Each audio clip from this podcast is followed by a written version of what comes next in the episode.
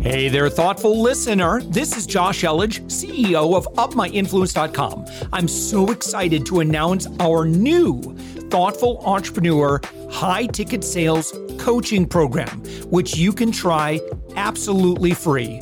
No credit card needed. Head to upmyinfluence.com slash free. We're also actively seeking guests for our daily commercial free entrepreneurial inspiration podcast, the one you're listening to. If you know someone who is doing six to eight figures in business, send them our way. Just go to upmyinfluence.com slash guest. Now let's get on with the show. With us right now, Stephen Hoffman. Stephen Hoffman, you are the founder CEO of Founders Space. Uh, and I am so excited to have you. You're the author of three books, including your newest one on HarperCollins, Surviving a Startup. Um, your previous books, Make Elephants Fly and the Five Forces That Change Everything. Uh, we're going to talk about uh, how startups uh, grow today, launch and grow today. And Stephen, thank you so much for joining us. Also, your your nickname's Captain Hoff. Where does that come from? It's my gamer handle. So I'm a big gamer. I actually made and launched games in my past. I had gaming startups, so that's where it comes from. Any anything I may have played, or maybe tell us about? Yes, um, in the early days, I did the mobile versions of big games like Tetris, Wheel of Fortune, Hitman, AMF Bowling, lots of games. So you would port them over to a mobile platform then? We would. So my wow. studio did that. We ported all these top games oh my gosh. to mobile. We were oh my kind gosh. of the pioneers in that space. Oh my goodness, very cool. What what was the name of your um, uh, agency or your uh, game or the company? So I had a number of companies. So I began uh-huh. with my own startup called LavaMind, mm. and we started producing business simulation games. So our first game was to teach people young people how to be entrepreneurs. And mm. it was called Gazillionaire. So everybody's goal was to be a gazillionaire. It was a huge hit. We went on to produce a number of games. Uh, eventually, I joined a, a, big public company called InfoSpace and headed their gaming studio. Yeah. Where we launched all these games all around the world. I am I'm familiar with that brand. Um, well, awesome, Steve. Pleasure to have you on. All right, so tell me about Founders Space. So after doing three venture funded startups and really uh, being in the trenches, I launched Founders Space. And our mission was to help entrepreneurs globally, all around the mm-hmm. world, connect with each other, connect with capital, and enter new markets. Well, that doesn't sound like a bad entity. Um, so, uh, how do you how do you do that? Is, is this incubator um, slash accelerator or is tell, tell a, me about how oh, it's so operated. we are a startup accelerator a uh-huh. global uh-huh. startup accelerator we work both online and offline with entrepreneurs i actually before the pandemic spent 70% of my time traveling globally so wow. we work all across europe we work in uh, 22 countries we have partners all over the world the partners tend to be governments other incubators accelerator tech parks and large corporations all right. So someone's listening to us and they're saying, I've got a startup or I've got a startup idea. How do I get involved? How does Founders Space help me? So I'm constantly traveling. So right now I'm in New York, then I head to Boston. I'm always meeting with entrepreneurs. Uh, we fund them, we mentor them, uh, we give them, uh, most importantly, uh, guidance and direct on what you know what's up, what troubles are they having, what hmm. obstacles mm. are holding them back, and we try mm. to hmm. help them overcome those. So if an, an entrepreneur wants to reach out to us, they just send uh, their business plan. They go to Founders Space, click on either our incubators and accelerators or our venture capital and submit their business plan. It's that simple. Yeah. Um, and so if we're looking at where we are today and we're recording this kind of the middle of 2021, um, how has the world changed over the past few years for folks wanting to start a business, get funding? There has never been a better time to raise capital. I will tell you, like through it all. I've been through everything back in my early days, the dot com bubble and the dot com bubble bursting, the financial crisis of 2008, 2009. And I will tell you right now is great. There's so much capital out there.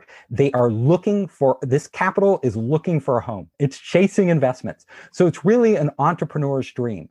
However, even saying that, it's still tough. And, you know, there are a few companies, and the companies that really are excellent, they are oversubscribed. They have too many investors who want to put money into them. Mm. And then everybody else is is fighting over the crumbs. That's how it works. So you really have if you're still going to win, you have to be the best of the best in whatever you're doing. And if uh, I tell entrepreneurs out there, if you don't think you can honestly be number one in your market, like just crush the competition, if you don't have that something special, then rethink it. Do something else. Don't stick with what you're doing.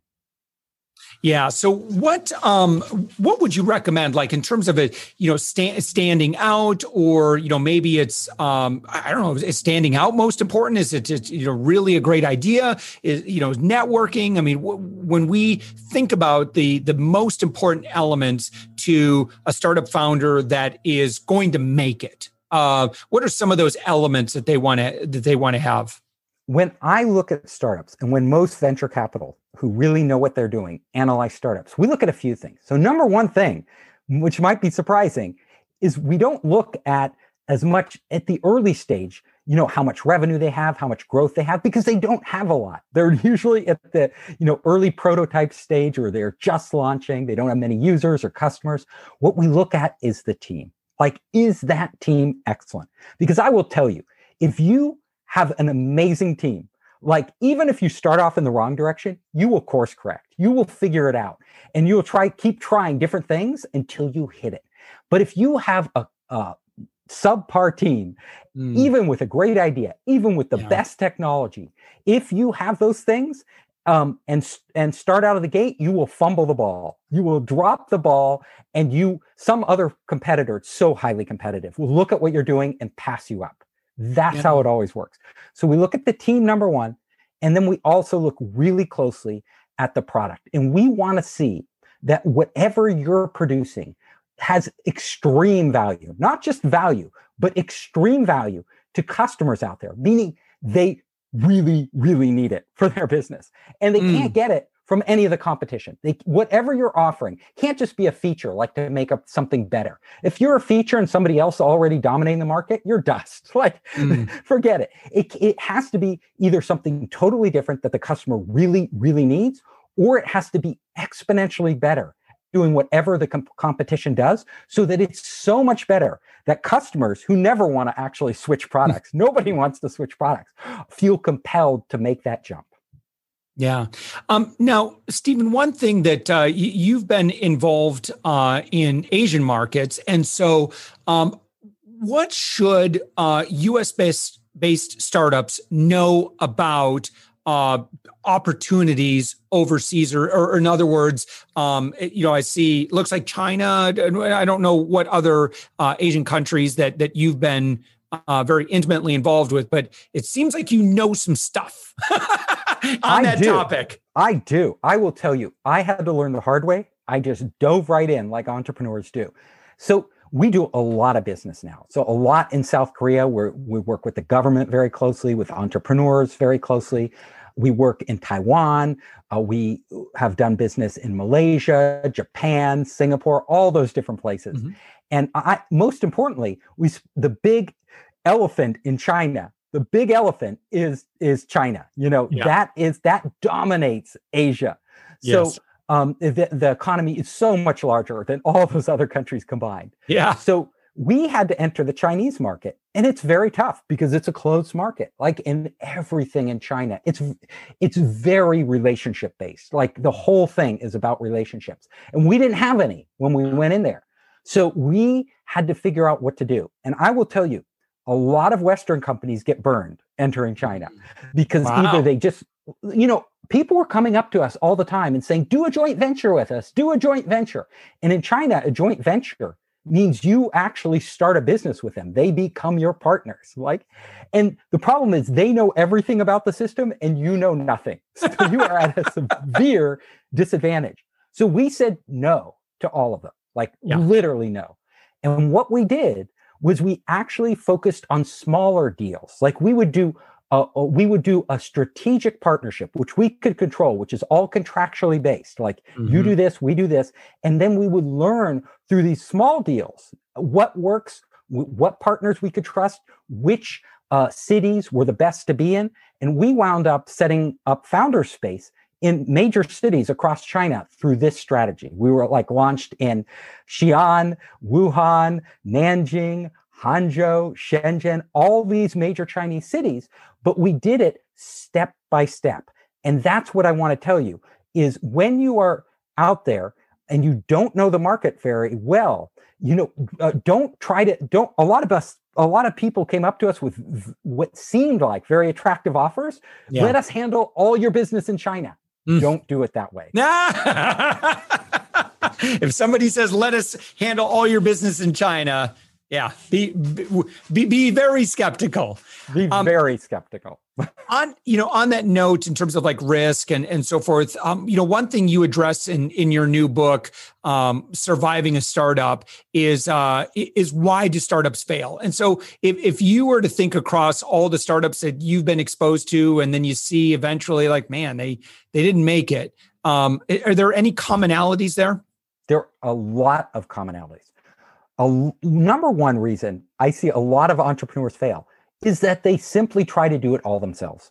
Like I tell entrepreneurs, you know, you should as the as the entrepreneur, as the CEO, your job is to do nothing but bring in resources. Remember this your job isn't to build the product, your job isn't to uh, take out the trash. Your job, you know, it feels like you have to do all these things when you're mm-hmm. starting your own company. But if you really look at the smart entrepreneurs, what they do is they get other people to do all the things. The marketing, you don't have to be a marketing expert, you don't have to be all these things. What you need to do is find the people who are those, and you need to sell them on your vision. You need to be able to convince them that your company with no money at the beginning with has something much more valuable and that is your equity.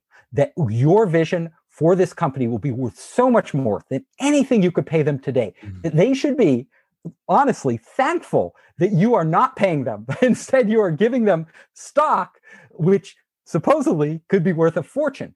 Um, if they get on your team and do every single job that you need done.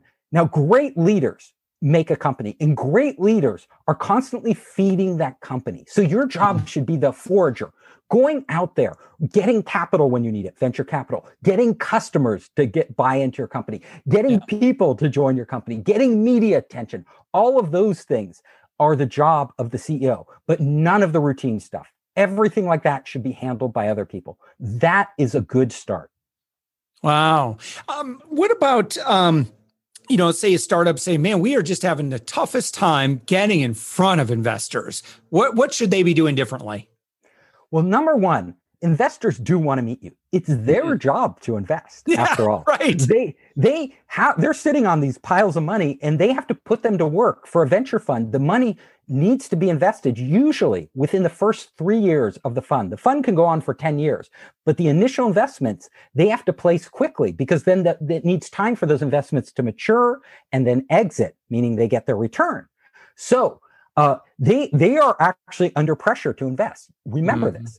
So what they are doing is they are screening. They are like screening, screening, screening. Their first line of defense is usually they want a warm introduction. They want somebody uh, mm. that knows them, that they trust to have vetted the startup because they are just getting too much over the transom. Too many business plans and investor decks are coming their way. They can't sort through them all. Secondly, um, a lot of times getting introductions is hard. So you have to network out there. You have to meet people. And again, the CEO's job is to do this, to sell these people on the vision that you're somebody worth introducing. Number two, um, you can actually approach director investors directly. I've done this with my startups. I hustled. You know, their email addresses are out there, believe it or not, sometimes even on their websites. And if you write the right email, the right approach, you can get through. Like I got through to the top VCs in Silicon Valley, like Sequoia, you know, Accel, just by cold emailing them.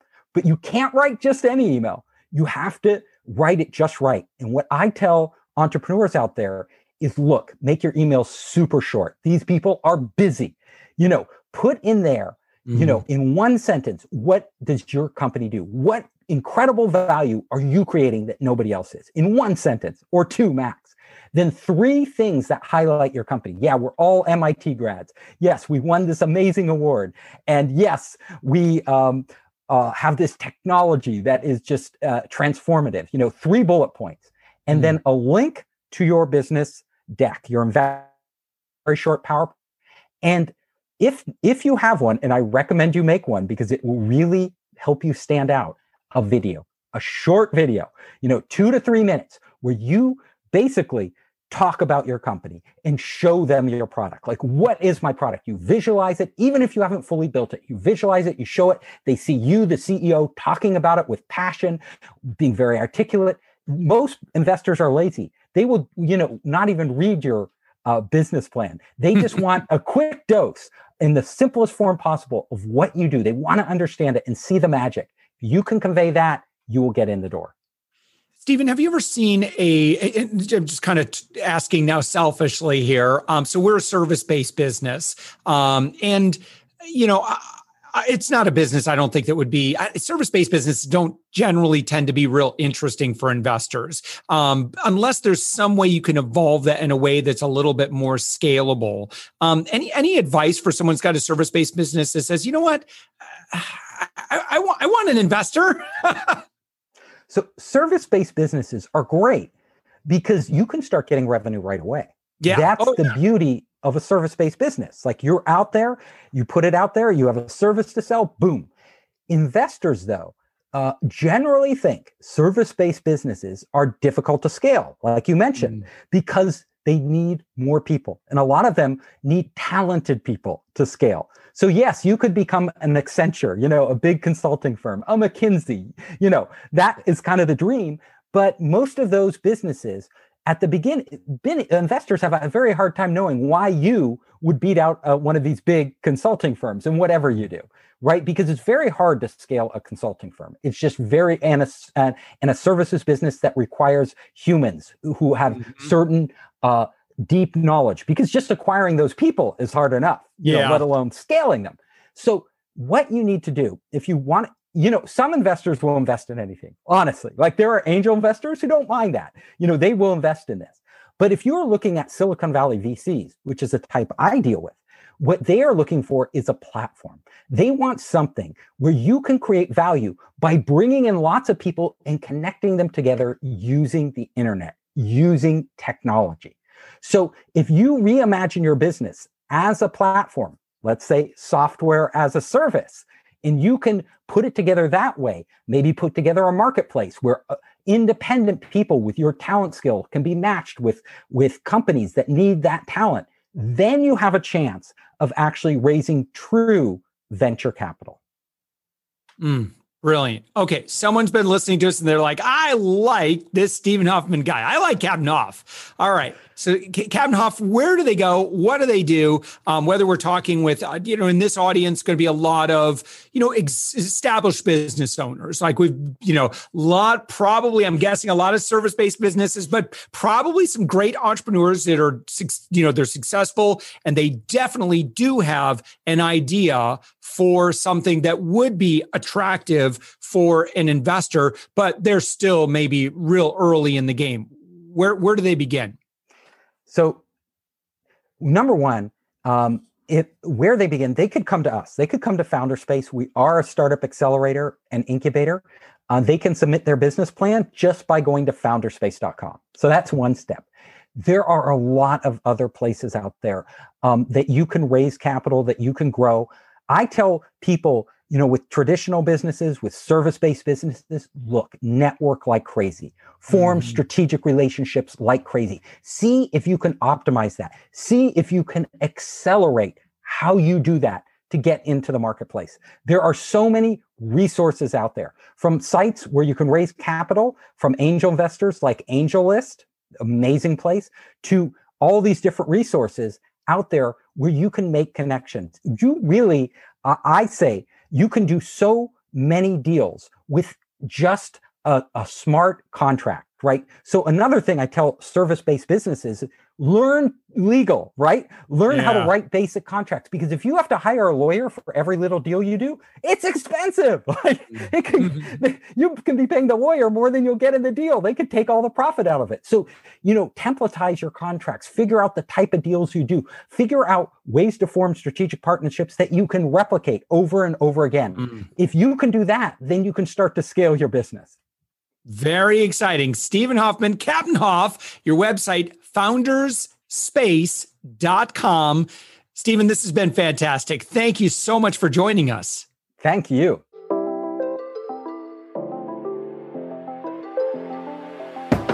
Thanks for listening to the Thoughtful Entrepreneur Show. If you are a thoughtful business owner or professional who would like to be on this daily program, we have an audience of over 120,000 that we would love to promote your story to. Please visit upmyinfluence.com slash guest. I'm also so excited to announce our new Thoughtful Entrepreneur high ticket sales coaching program, which you can try absolutely free. No credit card needed. Head to upmyinfluence.com slash free. If you got something out of this interview, would you share this episode on social media? Just do a quick screenshot with your phone and text it to a friend or post it on the socials. If you do that, tag us with the hashtag UpMyInfluence. Each month, we scour Twitter, LinkedIn, Facebook, and Instagram. We pick one winner from each platform, and you get crowned king or queen of that social media.